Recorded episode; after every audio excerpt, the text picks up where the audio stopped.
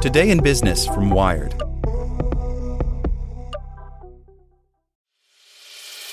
As a long-time foreign correspondent, I've worked in lots of places, but nowhere as important to the world as China. I'm Jane Perlez, former Beijing bureau chief for the New York Times. Join me on my new podcast, Face Off US versus China, where I'll take you behind the scenes in the tumultuous US China relationship. Find Face Off wherever you get your podcasts. Want to learn how you can make smarter decisions with your money? Well, I've got the podcast for you. I'm Sean Pyles, and I host NerdWallet's Smart Money Podcast. Our show features our team of nerds, personal finance experts in credit cards, banking, investing, and more. And they'll help you make the most of your money while cutting through the clutter and misinformation in today's world of personal finance. You'll get clarity on strategies to help you build your wealth, invest wisely, shop for financial products, and plan for major life events. Listen to NerdWallet's Smart Money Podcast wherever you get your podcasts. Welcome to the spoken edition of Wired. 2016 was the year tech got fangs. Well, not literally. Fangs was a term coined by CNBC business guru Jim Cramer in 2015 to describe the high performing stocks of the massively successful tech companies Facebook, Amazon, Netflix, and Google, now called Alphabet. Today, it's not these particular companies that are technically at the top of the Wall Street leaderboard. That distinction falls to Apple, Alphabet, Microsoft, Amazon, and Facebook. But FANGs has become convenient shorthand for a phenomenon that emerged in 2016. The value of tech couldn't be shaken, no matter what volatility existed out in the wider world. This was the year the new giants of tech truly became a dominant market force.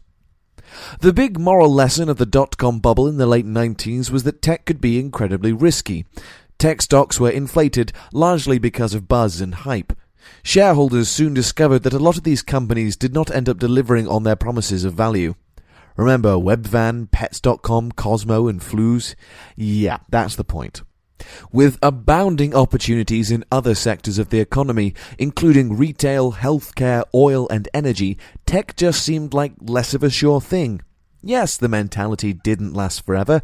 Eventually, the world grew to count the likes of IBM and Cisco as reasonably well performing stocks. But in 2016, things were markedly different. Now, tech isn't just reasonably well performing as an industry. In fact, for at least a few days mid year, tech absolutely dominated market rankings, pushing out every other industry in the world. Nowadays, there's a new tech world order too. The handful of titans you might have guessed would be successful forever have revealed their growing irrelevance. The turnover of power to the new giants of tech is well underway, and the emergence of tech's fangs this year proved it. Just look at what happened for a few hours in late July and definitively the next month.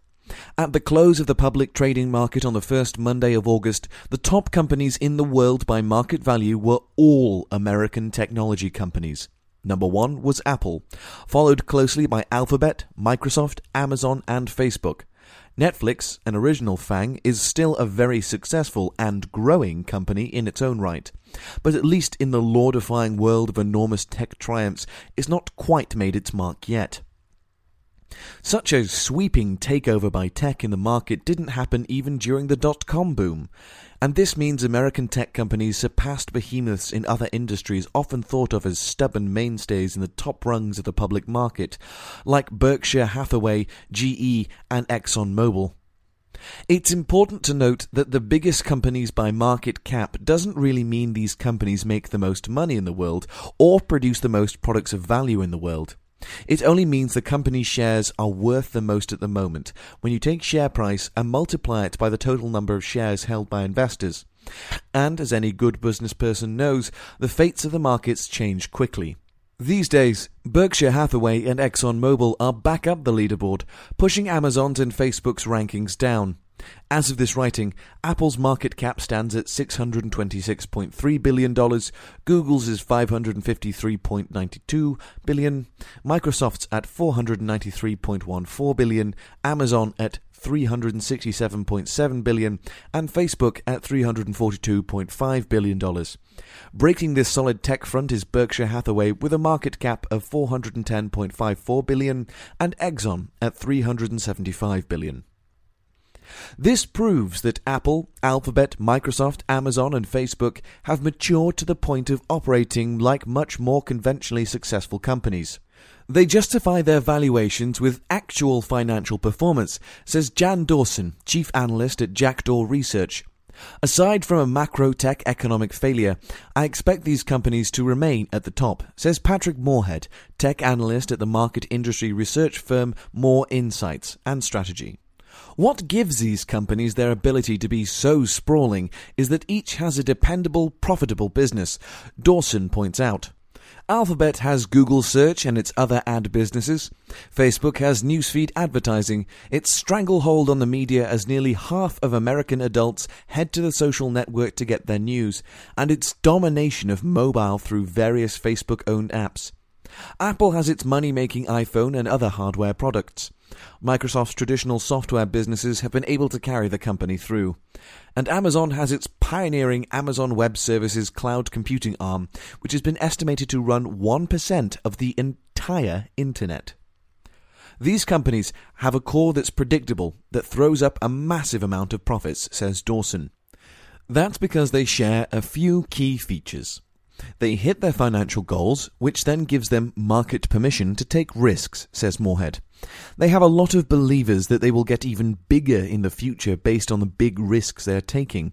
And these companies hit their product targets in that they deliver what they say they are delivering, typically on time.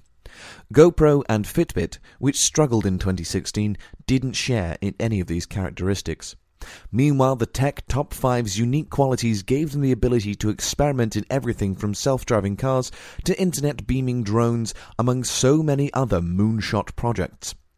They can afford to dabble in other stuff. If the only business you're in is the stuff that people are dabbling in, you become a much riskier investment, says Dawson.